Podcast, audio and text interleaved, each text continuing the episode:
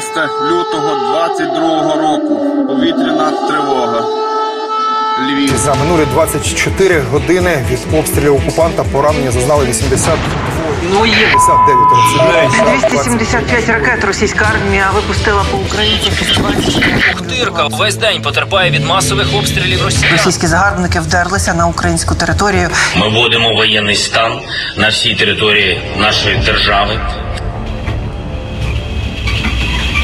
А вы в Киев уезжаете? Ой, еду к родственникам в Киев, а дальше, а, а дальше не знаю. Ну, ну, на сколько вы едете? На месяц, на два? Не знаю. Страшно.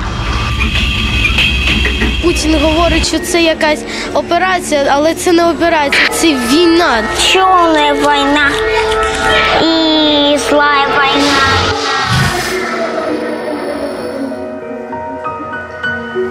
Але не каштани. Будь ласка. Але не каштани. Не їхня розгойдена білість, як клуми овець, не вільгість, не зелень, не Київ, що вдали читане, не ґрунтом з-під ніг і не вирвано мовчки з сердець. Каштани не знову, що навпіл от вибухів плоті, зеленої, рваної плоті медів і весни. Усе, чим допіру жилось, відкладаєш на потім. Сідаєш у потяг і дивишся мовчки униз. І дивишся, дивишся, так, як підлогу гойдає, як потяг говорить з тобою, як пропадає у швидкості руху і літо, і світло і звук.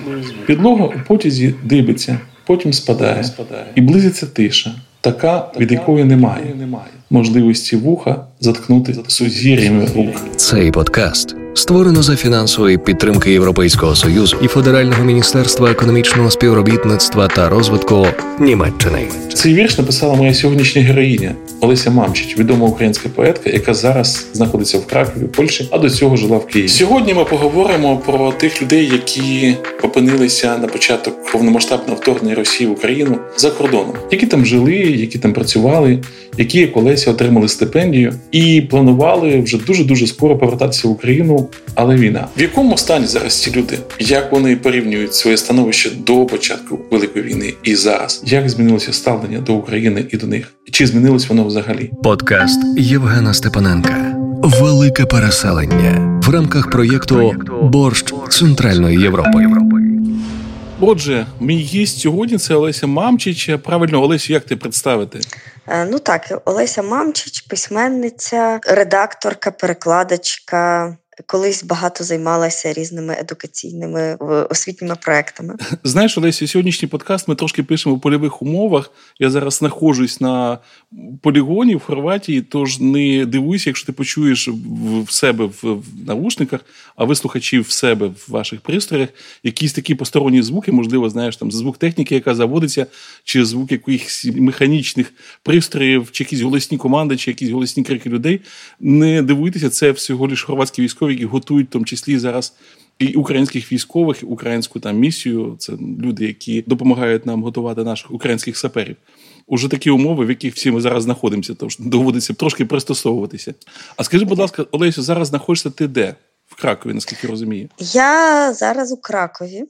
Останній час я опинилася в Кракові, причому так досить надовго вийшло. От мій подкаст називається Велике переселення, і я в ньому стараюсь дослідити історію людей, які так чи інакше опинилися там, де вони зараз опинилися. Давай зараз почнемо з або з яйця, як кажуть, з твоєї історії. От яким чином ти опинилася в Кракові? Е, Я сюди приїхала трошечки заздалегідь до початку цієї інвазії.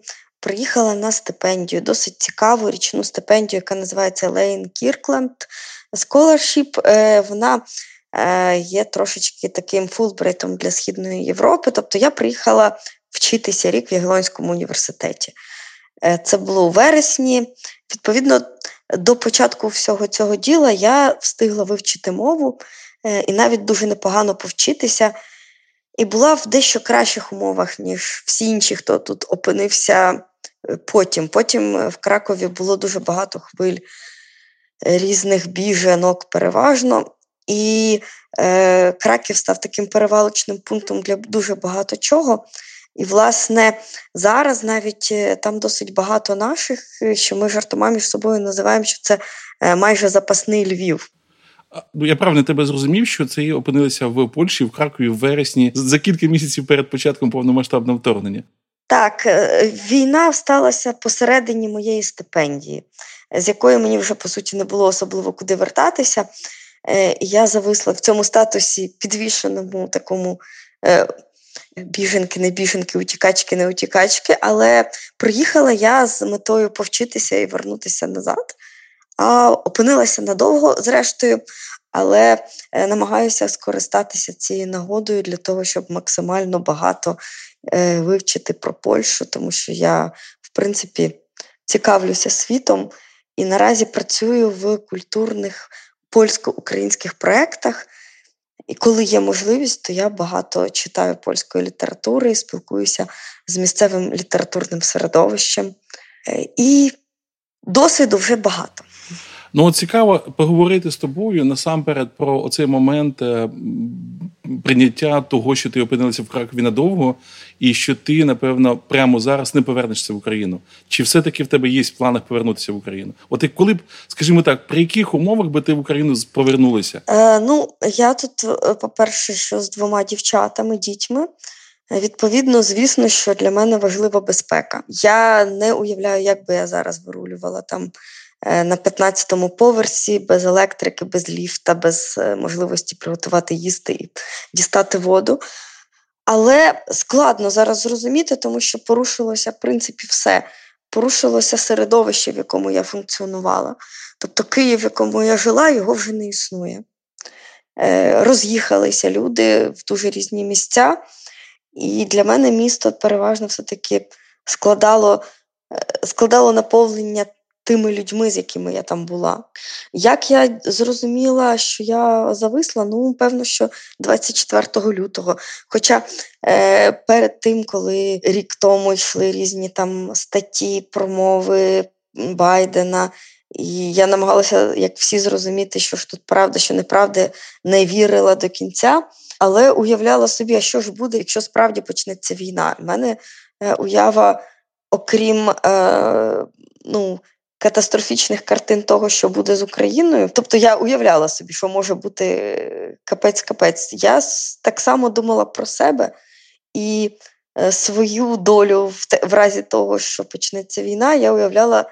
Е, катастрофічніше, ніж сталося насправді. Я думала, що мені доведеться там, не знаю, йти в яку-небудь бідронку, розкладати продукти для того, щоб бодай якось е, функціонувати, тому що я е, певне джерело доходу в мене було в Києві, яке одразу зникло. Я опинилася е, ну так, в дуже підвішеному стані. У мене закінчувалася стипендія, і зникли всі гроші, які будуть після стипендії. В принципі, а стипендії мені не вистачало.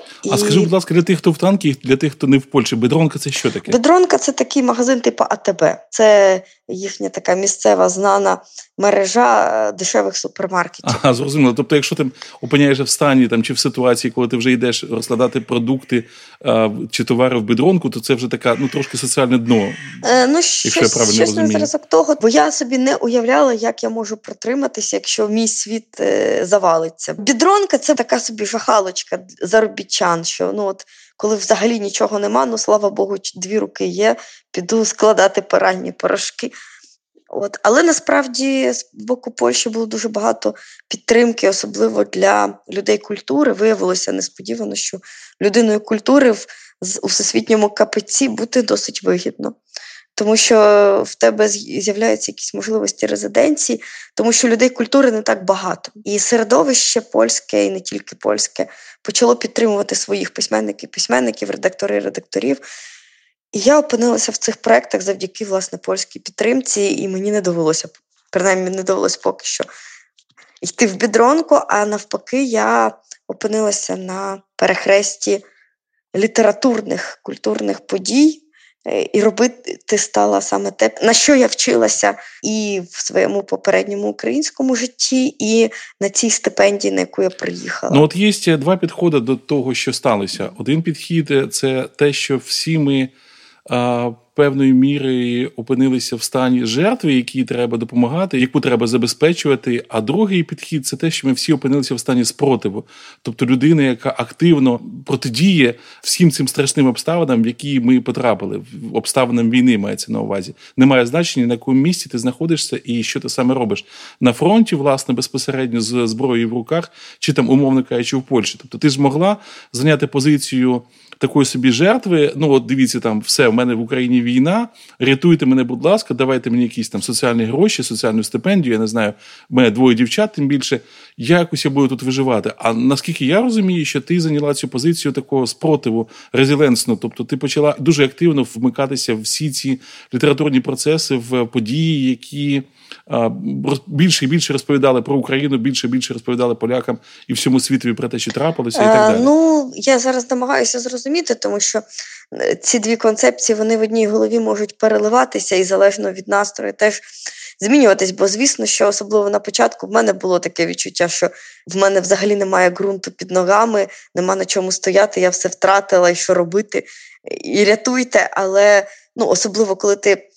Е, в іншій країні, і, ну, умовно кажучи, навіть в тебе там по одній ложці, тобто нема, в принципі, ніяких речей, е, крім там зошитів, які ти з собою привезла. І відчуття якогось такого цілковитої незрозумілості було. А з іншого боку, для мене дуже природньо. Я Дуже люблю розповідати про українську культуру людям, які про це не знають, пропагувати культуру читання. Тобто, це ніби мій спосіб діяльності. Я інакше й не могла. І Ясно, що коли з'явився фокус уваги до України, дуже природньо було максимально про це розповідати, ходити на ці всі круглі столи, е, щось писати. Потім з'явилися ці проекти, в яких я вже працювала, і е, вони якраз були на перетині. Е, тобто я наразі опинилася в польському інституті літератури, який відкрив портал польсько-української літератури, портал україномовний. І ну, ці потоки літератури туди-сюди вони ходили через мене, потоки контактів. Я думаю, що е, значною мірою просто навіть не було якогось усвідомленого вибору. Просто так пливлось, а це для мене природній трип функціонування. І я, е, в принципі, коли мене не бити по голові, я дуже цікава до світу і до інших людей, до іншої культури, і дуже люблю розповідати про нашу культуру. Я завжди до цього прагнула, мені це було завжди дуже цікаво. А коли з'явився ще й інтерес з того боку, ну просто е, мене було не спинити в говорінні. Подкаст Євгена Степаненка Велике переселення в рамках проєкту Борщ Центральної Європи. Олесю, от цікаво, що ти сказала, е, що з'явився інтерес до української літератури до України. От ти опинилася в певній мірі в унікальному е, становищі, коли ти могла порівняти, якби сформулювати стан до війни, стан під час війни. Як е, до війни ставилися до українського процесу? Що знали про Україну поляки? Яким чином нас приймали поляки? Ну, скажімо, давай ми поговоримо зараз про той зріз, який тобі дуже відомий, літературний зріз, скажімо так, культурний зріз. І а, чому поляки, наскільки я можу собі уявити, не дуже собі, я не скажу слово хотіли, а не дуже собі уявляли, що власне насправді відбувається в Україні, і як це змінилося зараз? А, ну ми, звісно, близькі сусіди. І не можна сказати, що нас тут зовсім не знали. Певні імена функціонували. Забушко, Андрухович, Жадан це були знайомі імена для польського читача, але поза ними, в принципі, Україна була мало знана, і навіть в середовищі професорів літератури, в середовищі письменників. Е, Ну, фокус був не в той бік, можна сказати. Я дивилася, ну розпитувала, що вони знали. Вони знали дуже-дуже трошечки, дуже обмежено. Зараз, коли почалась війна, багато хто почав читати українською, вчити мову. Е, З'явилося, звісно, одразу хвиля велика перекладів, е, з'явилася хвиля уваги. До такої великої війни українці значно більше знали поляків, ніж поляки українців. Е, Українці, в принципі, особливо з західної частини, де е, польську мову могли знати там навіть середовища з якихось мультиків по телевізору. Багато в українському середовищі читало польською мовою. Дуже багато було людей, які перекладали. Е, Польща була таким собі трошки орієнтиром на те, яким ми, ми хотіли бути. Ми придивлялись до Польщі трошки таким захватом, і багато хто сюди приїжджав за досвідом на такі стипендії, е, на зразок тої, на яку потрапила я. І ці стипендії вони давали свої плоди. Наприклад, багаторічна програма Гауде Полонія для українських митців. Через неї пройшла досить велика кількість е, людей, які приїжджали, наприклад, на півроку і жили в Кракові, у Варшаві, верталися, вже знаючи польську мову, вже знаючи певне коло авторів, продовжуючи перекладати. І в самому українському середовищі е, на різних рівнях, навіть в різних жанрах, від навіть дитячої літератури, детективної літератури, польські автори звучали. З українського боку, е, хто був тут присутній, окрім Забушко, Жадана і Андруховича, дуже складно сказати. Переклади деякі були, але вони не, не настільки були гучними. А коли сталася інвазія, то перекладачі, які займалися в бік України перекладами, вони стали дуже-дуже е, важливими для цієї польської культури. Є така е, Анета Камінська, поетка, яка мешкає в Варшаві, яка роками. Ну, майже на волонтерських таких засадах, як хобі, е, після роботи перекладала українську поезію, перекладала, перекладала. Це було таке безглузде заняття. Але коли сталася інвазія, то всі раптом звернули увагу на те, що Анета зробила. Вона її почали скрізь кликати, почали публікувати її переклади в неміряних кількостях. Про неї всі дізнались. Ну, от Ті люди, які роками робили таку подвижницьку працю, вони е, стали видимими в польській культурі. З'явилася певна кількість людей, які от різко почали читати е, і ще перекладати з української. і Е, ну, можна сказати, що поляки, попри близькість, почали нас відкривати і дивуватися нам тільки зараз. Інвестуйте в Україну, дізнавайтеся більше про Україну, і вам не доведеться наздоганяти весь сучасний світ, який тільки зараз відкриває Україну. От бачите, якби ви були як Анета Камінська, ви б вже були популярною людиною в Польщі, тому що Анета правильно відчула тренд і інвестувала свій час і свої можливості в Україну до цієї хвилі цікавості до нас. Олесю, але що змінилося? Я от хочу дійсно ще розбагнути кожного разу, коли я чую такі речі, що от, скажімо, Польща тільки там почала відкривати Україну до цього. Там я багато чую про це. Від, скажімо, словаків, це наші сусіди, це прикордонні країни. Ми маємо більше один про одного знати. Чому полякам не була цікава Україна? Що змінилось в їх свідомості? Адже війна точиться вже дев'ятий рік. Це не перший місяць, навіть не перший там рік, коли Росія вторглася в Україну. Що їх так вразило? Ну чесно кажучи, мені здається, що поляків дуже сильно вразили зараз вони самі. Вони не очікували, в принципі, як їхнє суспільство згуртується і почне допомагати. Вони були такі дуже розділені один на одного. Е, ну, Можна сказати, що там трошечки під килимом в них сильно кипіло е, між правими лівими, якісь внутрішні чвари досить були значні, і вони до себе були в рази критичнішими, ніж те, що сталося під час війни, як вони відкрилися, почали допомагати, і самі трошки прифігіли, як вони вміють. Е, щодо українців, певна кількість українців вже була. Це була не маленька меншина в Польщі, але це була переважно меншина заробітчан. Тобто це були оці якраз працівники бедронки на полуницю, будівельники, сантехніки. Цікаво подивитися, коли бачиш це зблизька, як залежно від країни трошки зміщується фокус. Бо поляки ж поїхали далі, і вони самі придивлялись трошки з заздрістю, трошки з таким е, комплексом до, наприклад, німців чи британців. А якщо поїхати ще далі, е, мене дуже сильно вразило цього року. Я була в Іспанії, і е, поляки, які мешкають в Іспанії, а також поляки, які мешкають в Британії. Е, раніше я від них чула приблизно цю саму думку, що для таких західних західних мешканців Європи велика тундра починається за німецьким кордоном. І поляки, які мешкають в Іспанії, насерйозно чули запитання, чи є у вас автомобілі, а чи користуєтеся ви телефонами. А у вас там, е, ну, умовно кажучи, ці ведмеді з балалайками е, в уяві не освічено, але такого середнього британця чи іспанця починаються десь там на кордоні Німеччини. І ясно, що для поляків, які жили тут, е, Україна це теж був якийсь там такий дикий схід трошечки, з якого приїжджають заробітчани. Ясно, що вони відкрили оцей опір, е, е, ну, який українці теж для себе відкрили. Вони побачили дуже багато чого з власне з цих системи цінностей, яка вражає. І е, ну, відкриття очей і пересунення умовної тундри відбулося в очах європейців далі, далі на схід. Поговоримо трошки про предметові близький. Е, це власне культура, е, з якою зіткнулися несподівано. Бачиш, як ми вже вияснили європейці і поляки. Е, оцей величезний пласт невідомої для них, наскільки я розумію, української культури і українського мистецтва, який раптово звалився на їх нещасну європейську голову. Скажи, будь ласка, як вони сприйняли, що вони дізналися нове про українську культуру, крім того, що взагалі ми існуємо, якою виявилася українська культура і українське мистецтво в Польщі? Чи наскільки ми конкурентні? Тому що знаєш, цей комплекс меншовартості – плеканий у нас росіянами, е, те, що ми такі, знаєте, трошки е, якось на другому місці, там вся головна культура в Москві чи в Росії має бути. Він здається, трошки ну, впливав на певне середовище і на певних митців. Можливо, я трошки узагальнюю, але це відчуття все-таки було, ну скажімо, в журналістики в певній мірі.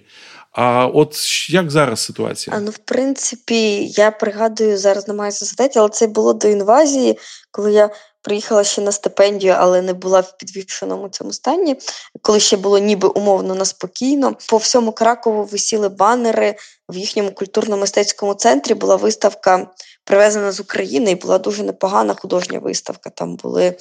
Роботи з нашого художнього музею була дуже концептуальна, вона цікава. В принципі, це цікаве сучасне мистецтво трошечки долітало. Єдине, що воно долітало тільки в такі кола і ну, окремими ластівочками, як ото в літературу доходили книжки Жадана і Забушко. А зараз з'явилася, окрім фокусу уваги, ну, мода на українське, е, окрім того, що там все було в українських прапорах, то е, до Кракова постійно приїжджають зараз митці з України, і я була на концерті, наприклад, Даха Брахи. Приємно була здивована бо очікувала, що це буде суцільно український контингент на концерті. Українців тут багато. Натовп був настільки щільним, що там ледь було продихнути. Я промазала з тим, що не пішла під сцену одразу. Стояла вже в кутку, там визирала за спин в щільно набитій величезній залі. І в тій залі українці були, але там було дуже-дуже багато поляків, було багато якихось інших іноземців. Англійської мови я чула. Люди поприходили дуже різних поколінь. На концерти інші українських виконавців, яких ми знаємо більше зсередини своєї культури, ходить українська діаспора, але водночас приходять поляки. Поляки приходять навіть на презентації українських авторів, які ведуться українською мовою. І багато з них починають казати, я вчу мову, накуповують українських книжок. Я бачила, як е, жінка, польська бібліотекарка приїхала, не пригадую, кілометрів за 200 е, на презентацію Тамари Горіхозерня. Її книжка Доця в перекладі на польську е, вийшла якраз під час інвазії, і вона купила собі цю книжку, щоб вивчити українську, але водночас везла купу цих книжок для своїх знайомих поляків в польському перекладі. Ну, Тобто я це бачу, мене це звичайно дуже тішить. І те, що зараз Україна привозить, воно дуже репрезентативне і дуже зацікавлює. Скажи, будь ласка, якщо критично до цього всього трошки поставитися, чи це пов'язане тільки з модою на Україну, чи це все-таки пов'язано з достатньо високою якістю нашого культурного продукту, який ми продукуємо в Україні? Ну не будемо, звісно наївними, що в сучасному світі фокус уваги це ну, той, хто голосніше кричить, або з ким трапилося щось, на що звернули увагу. Тобто ми просто зараз маємо ну, такий сумний певною мірою шанс того, що завдяки опору нашого суспільства на нас звернули увагу і тому почали дивитись на нашу. Хорошу літературу, хорошу музику, воно ж все існувало і раніше. Е, Так, у нас дуже доброго рівня все. Мені так здається, я бачу багато якісного, якісного яскравого культурного продукту. У мене було в принципі відчуття е, останніми роками, що ми нарешті відродилися по тих всіх знищеннях е, розстріляного відродження, і це покоління, яке наросло за незалежну Україну, воно просто блискуче в багатьох напрямках. І ми це бачили, світ це побачив завдяки увазі. Але ця увага, звісно, в світі тимчасова, і наша справа зараз максимально закріпитися в різноманітті світу, де кожен народ має певний імідж. Але звісно, що медійний світ функціонує так, що коли з нами перестане ставатися війна, то залишиться те, що залишиться від е, того, що про нас пізнали. А світ буде дивитись на тих, хто гучніше кричить або дивніше себе репрезентує. А чи немає небезпеки, що нас будуть сприймати в світі через призму війни? От скажімо, як е, досить багато культурних продуктів інших е, країн, ну скажімо, Сирії чи Афганістана, які сприймаються через е, або етно якусь культуру, або через призму війни чи поствоєнного стану? Ні, ну війна то звісно унікальний досвід, але питання в тому, що він ще граничний. А на тому граничному досвіді людина якраз дуже багато створює, можливо, не під час війни, а пізніше. Тобто, принципі, це дуже сильно зрушує з місць якісь тектонічні плити, і відбувається потім якесь осмислення дуже екзистенційних проблем. Е, я би цього не лякалася, що нас будуть сприймати через призову війни, бо ми просто підходимо на межу життя і смерті. Це дуже таке глобальне питання, в принципі, для мистецтва, для культури, для філософії світу. Я так ще водночас думаю, що ми в певному мірою в такій дивній унікальній позиції, що ми то в центрі Європи, ми то такі ніби колонізовані, але білі, незнані. Тобто, це певний острів, який був невидимим. Мені здається, що ми залишимося цікавими, тому що нас давно не бачили. Головне, що ну, не можна розраховувати на те, що ця увага буде дуже тривалою, як я вже казала. В медійному світі увага в принципі не тривала. Але в нас є шанс, ну, кожен з нас має якісь уявлення там про Італію, про Іспанію, про е, Норвегію. От я сподіваюся, що певне уявлення про Україну залишиться. Не тільки вже це буде Чорнобиль і війна. Це все-таки та внутрішня краса оперу вона залишається в стійкості. Нагадаю вам, що це Радіо Центральної Європи, це подкаст Велике переселення. Мене звати Євген Степаненко, мій гість Олеся Мамчич. Ви завжди можете нас знайти на сторінці european.radio або на основних подкаст-платформах Google Podcast, чи Apple Podcast, чи SoundCloud за тегом Радіо Центральна Європа. Чи якщо ви хочете послухати конкретно цей подкаст за тегом Велике переселення, текстову версію подкасту опублікують на порталі 0629. Нагадаю, що це найбільший і найвідоміший напевне, портал міста Маріуполь, на жаль, тимчасово окупованого російськими окупантами, але я впевнений, що в цьому році ми все повернемо. Олесі, поговоримо трошки на фіналі про е, побутовий аспект твого життя в Польщі, особливо про твоїх дівчат. У нас з тобою доньки, е, моя Соломія, твоя Варусі, давні приятельниці, давні подружки. От бачиш, навіть я хорватську вже використовую замість української приятельниці. Е, використав. Ну а як у мене в першій же фразі проскочило слово едукаційний замість освітній. Ну, скажімо, в тебе в тебе теж теж проскакує фраза інвазія замість вторгнення. Цікаво. Так, так. Ти ти вже бачиш, автоматично використовуєш багато багато слів, які навколо тебе, якими ти постійно користуєшся. Ти говориш цією мовою, і, напевно, є якийсь певний мікс, який підсвідомо вже виникає в твоїй голові. Так, от з приводу дівчат, як вони сприйняли, по-перше, переїзд до війни, і як вони сприйняли вторгнення і початок великої війни, і як вони зараз? Відчувають себе в Польщі? А, Ну, дівчата дуже хочуть повернутися. Коли я приїхала на стипендію, то ти знаєш цю історію, що менша моя не адаптувалася, я її відвезла назад у Київ. Причому я пригадую, що відвозила я Варвару до бабусі якраз 1 січня, тоді були дуже дешеві квитки. І ти е, тоді мені сказав, а чого е, ти везеш дитину, там вже війна буде. Я вперше тоді про цю наступну велику війну як реальність почула від тебе так вживу. Ну не абстрактно, колись Росія піде більшою силою. А а чого ти везеш дитину? Там вже буде війна. Ну я це сприйняла дуже іронічно. Та ну. І повезла дитину, і в мене дитина до самого цього кінця лютого була в Києві, тому вона приїхала трошечки-трошечки до останнім літаком я встигла її забрати. Вона досі не адаптувалася, їй е, змінила кілька шкіл. І от Зараз у нас вже третя школа в Польщі. Я сподіваюся, що це вже їй тут буде добре, бо це школа для українських дітей. Вона себе дуже некомфортно почувала в польському середовищі, внутрішньо замкнулась. Мову вона вивчила на побутовому рівні дуже непогано. Але в неї був величезний такий бар'єр, це 12 років. Е, тобто підлітковий вік, коли тобі потрібно бути синхронним із підлітковим середовищем, вона е, через е, свій досвід, свою мову дуже вирізнялася. і не змогла включитися в польське знайомство, але з українськими дітьми, яких ми тут знаходили, завжди дуже легко на першій хвилині знаходила спільну мову. І ось сподіваюся, що нова школа вже буде ок, тому що вона буквально за. Два дні подружилась там з українськими дівчатками. Вони вже самі ходять по Кракову в якісь Макдональдси прогулянки. Тобто вона ментально залишилась там, їй дуже внутрішньо є великий спротив. Старша дитина, котрій 17 років, закінчувала школу під час війни. Теж було все дуже незрозуміло, дуже хвилююче. Вона в результаті вчилася в польському ліцеї першу половину дня. Другу половину дня повністю присвячувала підготовці до українського ЗНО дистанційним курсам онлайн, які тривали там по 4-5 годин другою зміною. І вона здавала ці іспити в Кракові. Був такий пункт е, атестаційний, відкритий по Європі. Цих пунктів була певна кількість, можна було зареєструватись, в Польщі їх було кілька. Потім вона так само довго е, вагалася з вступом, тому що вона поступила і до Києва, і до Кракова. І я її переконала принаймні цей рік повчитися в Кракові, бо я уявляла собі, що буде в Києві. Вона дуже хотіла їхати в Київ, дуже переживала. Залишилася в Яглонському університеті, зараз вчиться на біофізиці. Вчитись їй дуже цікаво, але вона постійно мріє про Україну. А оце майже останнє питання.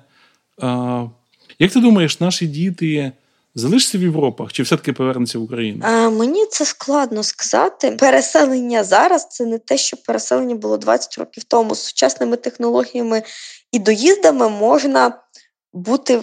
В принципі, в різних точках світу і бути в Україні. Тому що я зараз живу ніби в двох просторах одночасно. Хоча фізично я перебуваю в Кракові, е, ментально весь мій е, контент і все, що я роблю, е, значною мірою українське. Я знаю все, що там відбувається. Я постійно читаю всіх тих самих авторів. Ми постійно з ними фізично зустрічаємося, тому що дуже багато українських культурних подій відбувається в Кракові. Дуже багато хто проїжджає. Я з деякими своїми подружками по культурі бачуся частіше, ніж я бачилась в Києві. І в мене були періоди, коли я довгий час перебувала в селі по півроку, і в моє активне життя е, культурне було, ну, умовно кажучи, я менше, менше була в процесах, ніж зараз, перебуваючи фізично віддалено. Тому як буде з дітьми, Дуже складно сказати, але я вже сама фізично перебуваючи в Кракові, я бувала в Україні. Останній я була на Шульцфесті у Дрогобичі. Тобто, в мене таке враження, що світ трошки розповзся з кордонами.